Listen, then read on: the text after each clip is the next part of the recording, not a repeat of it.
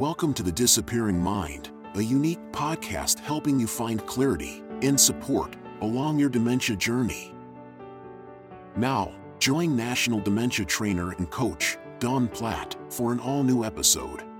Welcome to the podcast. Today on the podcast, guest Susan Roberts is going to join us. Uh, Susan lives in the Midwest. She is married, a mother of three daughters, and the youngest child in her family growing up. Today, Susan is going to share with us about her experience with her own mother, who did have Alzheimer's disease, and all the things that Susan and her family went through during that time with her mom. Welcome to the podcast, Susan. Thank you. Thank you for having me. Your mother was a very special person in, in your life, as most of our mothers are, but in fact, your mother was very influential on the person you are today, how you raise your own daughters, and how you live your life. So tell us um, briefly uh, something about your mom or something you'd like us to know. I would say that she was the ultimate mom of unconditional love. She did everything for her children. She sacrificed for her children. She would do without so her children could have what they wanted, not just what they needed. From our conversations, your mom took care of you, uh, your sister, your brother, and all of the grandchildren.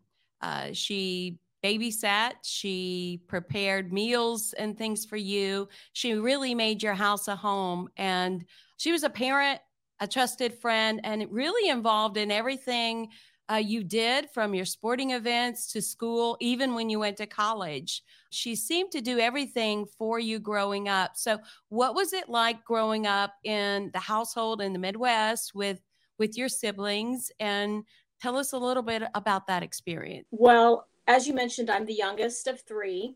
And so my mother worked up until the time I was born.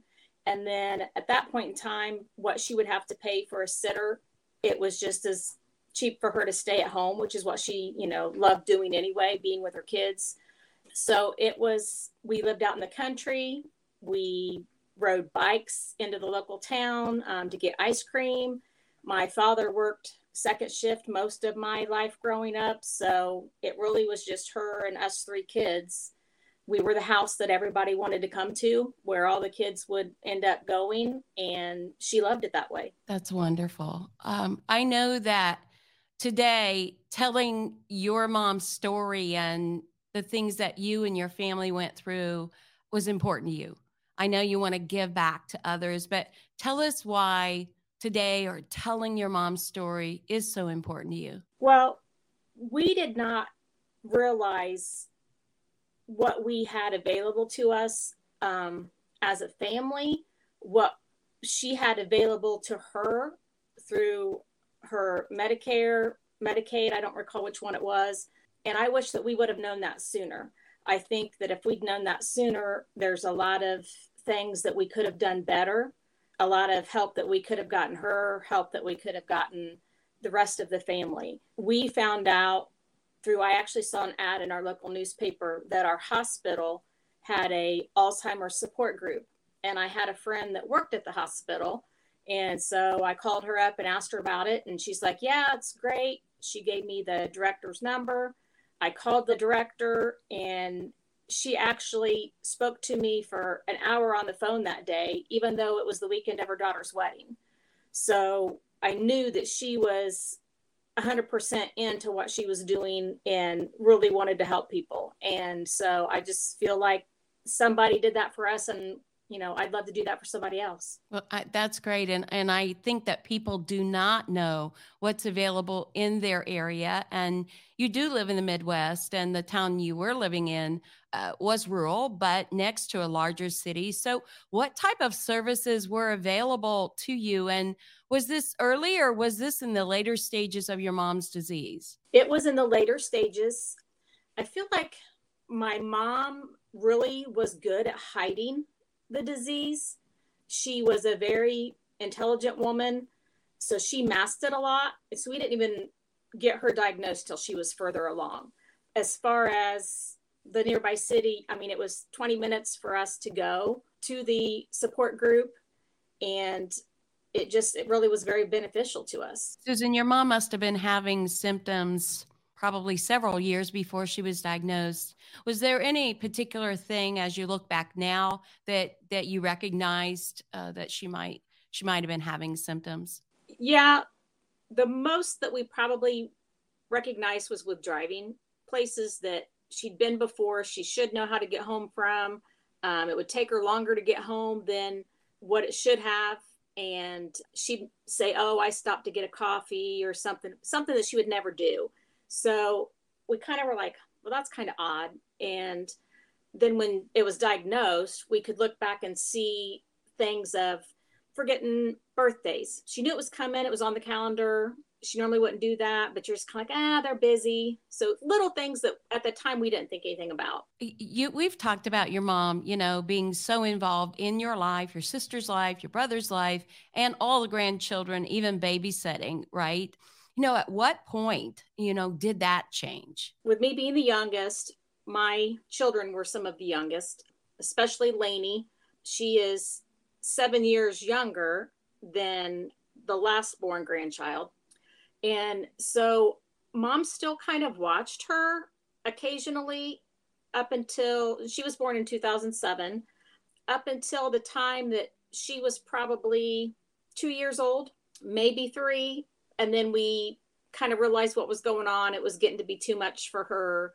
And my mother-in-law, who they would kind of take turns watching her, my mother-in-law then was in a position to where she could watch her full time. And it just kind of worked out that way. We kind of just smoothed our way into that, per se. That's that's good. That's good um, information for people who may be in a similar circumstance. So let me just go ahead and move. Um, I mentioned I have lots of questions I want to get to, but, you know, in our conversation, um, you had said that your other children really knew your mom. She was the the grandmother, did everything, great relationships. And Lainey, being the youngest, didn't have that, that same relationship that you really enjoyed for your other children.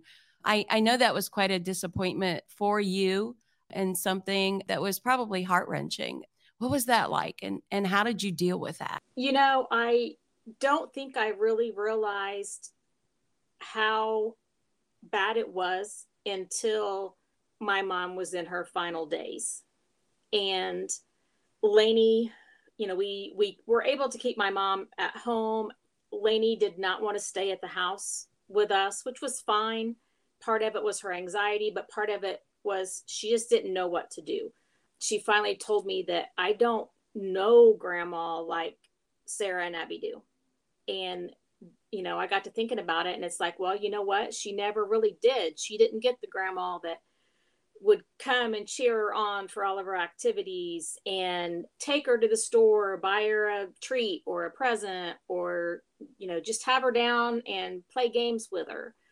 By the time Lainey was old enough to have that relationship and have those memories, my mom was already too far gone. Absolutely. So people who get in the later stages of dementia can't manage relationships. They can't initiate them and and maintain them. I know your mom was really the glue that held your family together. You have stated that in our conversations. But I, I think that, you know, families deal with things differently. And the fact that that you uh, took account of what your youngest said to you, that she didn't know your mom. And, and, you know, it's hard to know what others don't know. But I think, you know, families need to realize that we need to support each family member where they are and in the relationship that they have, you know, with the loved one who has dementia. So, you know, speaking of that, your mom was the glue, uh, according to you, that held your family together. And I know that this is the most stressful time in families' lives to add dementia on top of everything else that goes on in lives as, as we're uh, in our careers and that sort of thing. So how did that change, and who started taking over those roles that your mom obviously took on all the years you were growing up? Well, for me, who took on that role was my mother-in-law.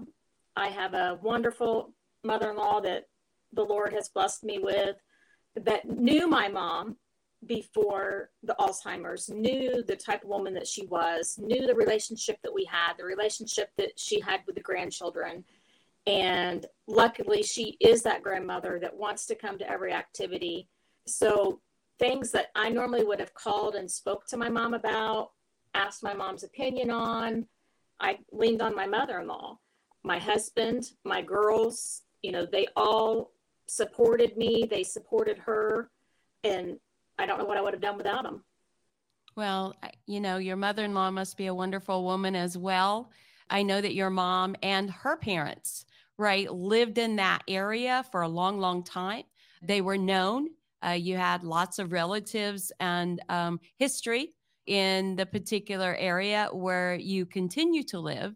It's great that you had that kind of support. And I think that it must have taken some steps to switch that over from your mom to your mother-in-law. And I think that's another topic that we could hit on. But Alzheimer's disease and other dementias are really called the long goodbye. And I dementia coach many families and have experienced dementia myself. You know, at what point and how did you deal with it? Did you realize that your mom, as you knew her, was no longer there with you? I think that it progressed little by little, just like the disease. I would see little bits of her leaving. She'd have good days. She'd have bad days. You just never knew. It could be good moments, bad moments, good minutes, bad minutes. You just never know when that moment of clarity would come. Probably the moment for me that impacted me the most was she would get out. If she could not see my dad, she would go looking for him. And to her, her house was not her house. She wanted to know when they could go home, when she could go back home to her mom and dad. That's what she looked for. She looked for something that she knew. Luckily, I lived four houses down from them, and we lived in a neighborhood where most people knew each other.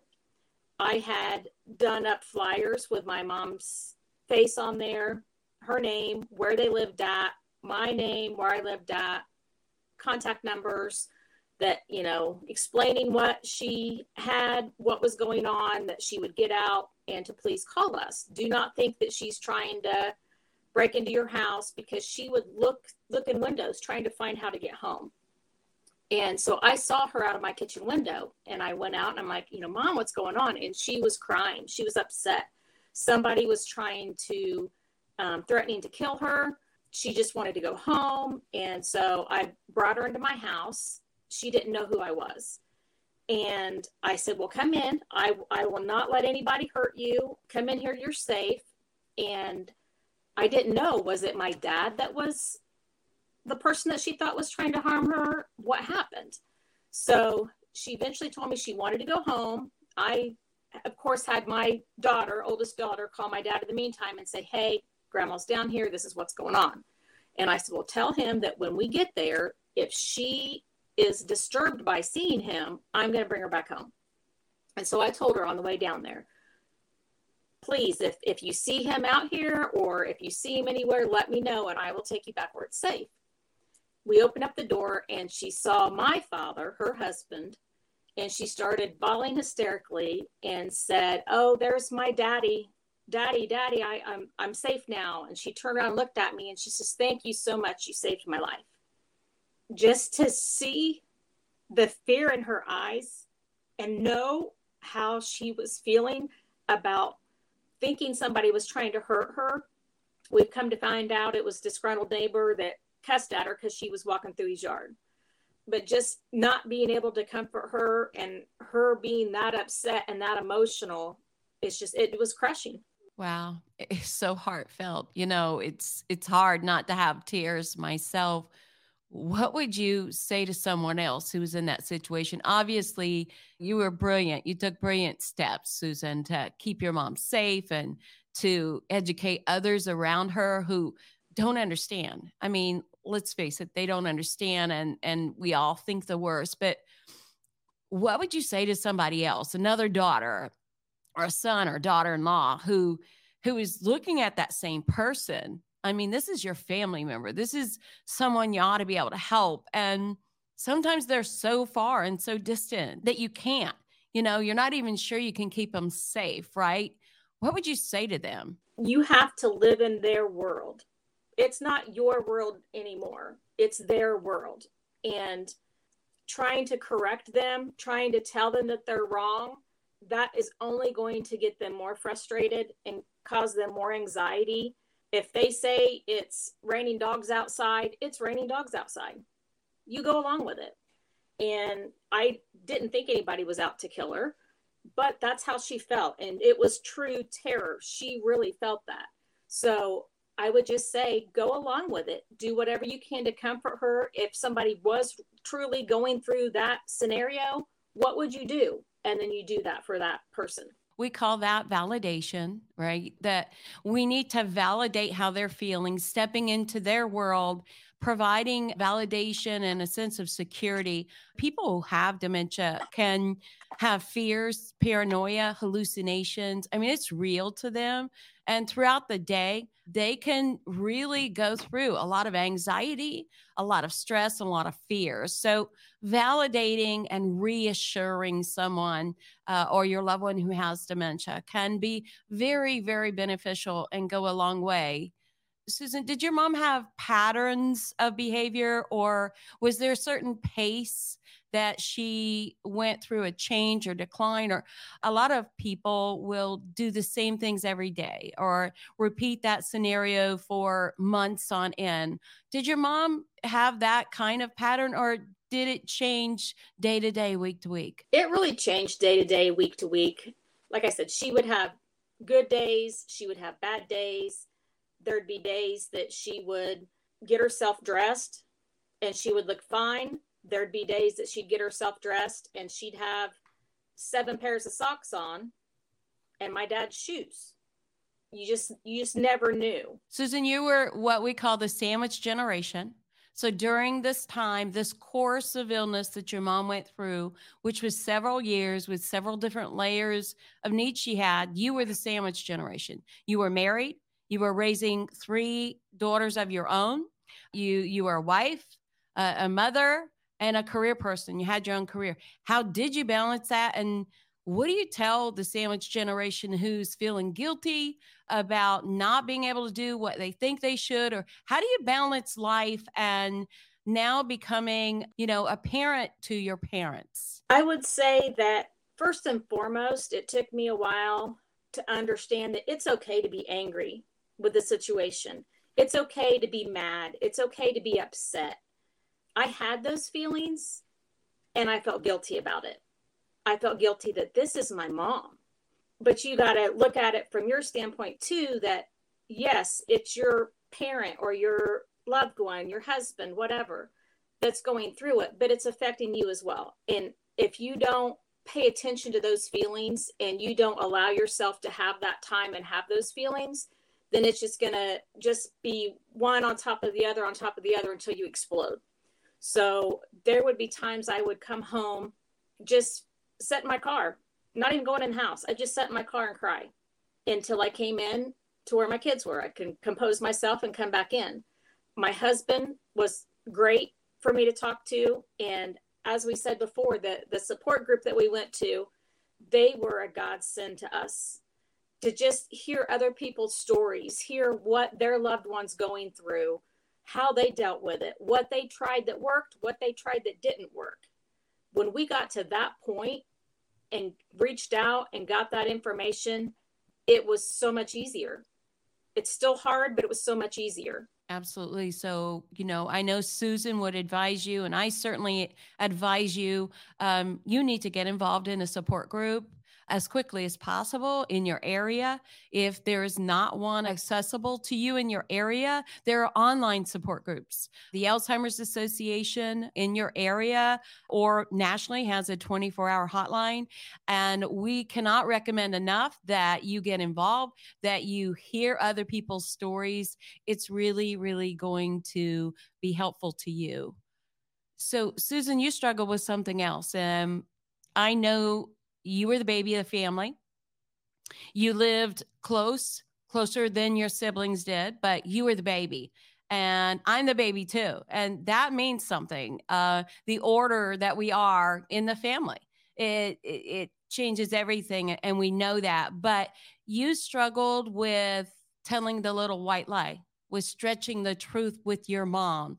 Tell us about that and how you overcame that. When we got into the support group, that topic came up and they said, this is the one time in your life where we're telling you that it's okay to lie to your family member. And that's one thing with my mom that she'd always instilled in us, is that she'd rather us tell her the truth and we would figure it out. But if she found out that we were lying, then things were going to be worse. And that was just something that we weren't supposed to do. You know, she didn't like a liar. So when they got to that point to tell us that, and we heard examples of like what they were talking about, it really was beneficial to us, because mom didn't want to take showers. She did not want to get cleaned up. And I would go down there to do that. And she'd be like, oh, no, I don't need to get cleaned up. So I'd lie to her. And I'd say, well, no, you have to, because we're going to get pictures taken later on. And the girls are going to come down and I'm going to do your hair, so your hair looks pretty for the pictures. Then she would be fine and she would get in. We didn't have the fight of, no, mom, you stink, you need to get in the shower. It gave her a reason that she wanted to do it. Once we figured out that that's something we could do and we didn't have to feel guilty about it, it really helped in getting her to do things. And so we would just get our cell phone out, take a few pictures when we were, you know, the kids got there, and it was done. Absolutely. That's a, that's a great story and great advice. Susan, you are one of three children. Uh, you lived close and you are the baby. Was there ever any sibling rivalry, which can be very common in families in general, but especially when a loved one develops dementia? Were you in agreement? Were there ever any times that you disagreed? And how'd you work through that as a family? Well, the one thing that I can really come to my mind right now is my sister lived the furthest away. My brother and sister, all their kids were grown. They weren't raising any more kids. My brother would not contact us and say, hey, what do you guys need me to do? Just let me know. What do you need me to do? Or he wouldn't call my dad and say, hey, I'm not doing anything on such and such a night. How about I come over and sit with mom and you go out to eat with Susan or Luann, whatever. My sister and I, even though she lived the furthest away, were both pretty good about communicating with each other. Hey, I'm going to go, I'll be at mom and dad's on Tuesday. I'll give mom a shower. She'd go on Thursday, text me, or if, if she happened to pop into town for some reason and she was there, she'd say, hey, I was in town, so I went ahead and gave mom a shower. And we had that. And then when mom was at the end and we were going over everything with hospice on what was going on, my brother was very angry about a D N R. And he didn't think that that should be in there. And we had to tell him that that's what she wanted. She's, she's not going to be cured of this disease at this time. And he was really hurt by that and very upset and didn't understand why we agreed to it. But mom had conveyed those wishes to us, and she'd had it in writing before the disease. That was something that my parents had in writing. So I would say anything is, you have to have the communication. You have to have the hard talks. If my brother, if I called him and I said, hey, I need you to come out on Tuesday if you're available to give dad a break, he would do it. So if they're not st- stepping up, call them and ask them. Maybe they just don't know where their place is or what's the right thing to do. Absolutely. That's really good advice. Not everyone uh, is a caregiver and not everyone knows what to do. So uh, there are a lot of good tips on, on advising people what you could do or what would bring some relief. Also, for those who've been diagnosed or family members of people who have recently been diagnosed, be sure that you talk about these topics early on. They can be emotional for some family members who really don't want to make those decisions or don't want to have that discussion. And when you make your wishes clear, it makes it so much easier on the family uh, when that time comes. So, Susan, I know that, you know, your mom had dementia, your grandmother, her mother had dementia, and you had an uncle that had dementia. I know that we've talked about this, and it's something that people feel and you feel. Talk about any fears that that you have about dementia, and, you know, what you plan to do about it for your own personal life and for the sake of your children. I'm scared. Anytime I forget something, I think to myself, is this, is this, is this the beginning? Uh, my mom was seventy-three when she passed. I think that she probably had it for ten years before she passed. So when she was sixty-three, I'll be fifty-one in January. So the fear is there. I do know, or have heard, that there's some testing that can be done if it is the familial Alzheimer's. At this time, that's not something that I want to do, but I'm keeping that in my back pocket. There's so many different things out there. I know I had read an article about aspartame and how that could be linked to it. I immediately quit. I was a go to the store, get the diet vanilla Coke, fountain drink with the good ice. One a day, one every couple days. I completely quit all sodas. I quit all artificial sweeteners. You just kind of have to do what you think is going to be best for you that's going to help. And I still constantly look at all the reports of the studies that they're doing with Alzheimer's and where they think things could help. And we tried some of that stuff with my mom.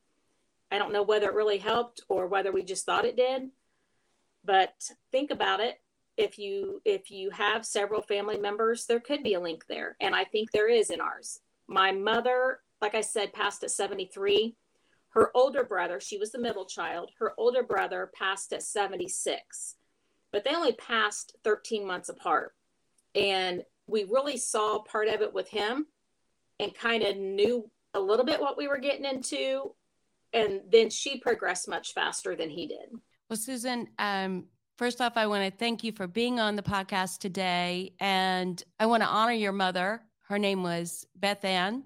I want to honor your mother today and her legacy in your life, and the fact that you have shared today uh, your story, as so many need to hear not only your story, but to tell their story and have a chance to have a conversation. So is there one question maybe today that I didn't ask that you wish I would have asked, or is there something special that you want people to know about being a daughter or being a family member going through dementia? Don't think that just because your loved one doesn't recognize you when you come to visit, that you're not still helping them and that you still can't get something from them. As an example, when my dad would work in the garage, my mother would sit in a lawn chair and watch the kids in the neighborhood. And I walked down there one day and pulled up a chair and started talking to her. And she asked me what my name was. And I started to sink and think, oh my goodness, here it is. She's, again, she doesn't know who I am. And I started to get real sad. And I told her my name was Susan. And she said, oh, I have a daughter named Susan. And so I kind of chuckled to myself. I said, you do?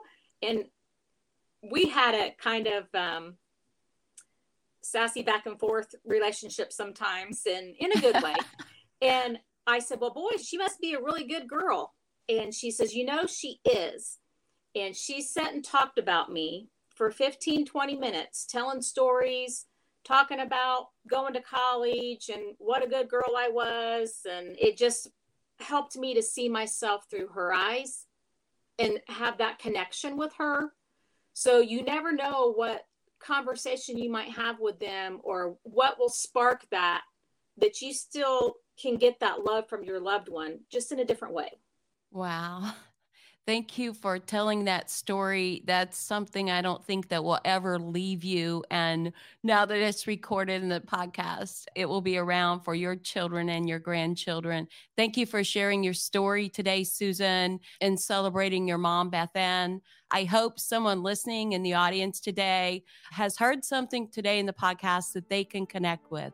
Something that will help you now or in the future, both personally and for your loved ones. So until next time on our next podcast, make it a memorable day. Thank you for joining us for the Disappearing Mind podcast. We hope it's helped you find clarity and support along your journey. Be sure to subscribe to never miss an episode, visit our website to suggest future topics, and share the podcast with friends and family.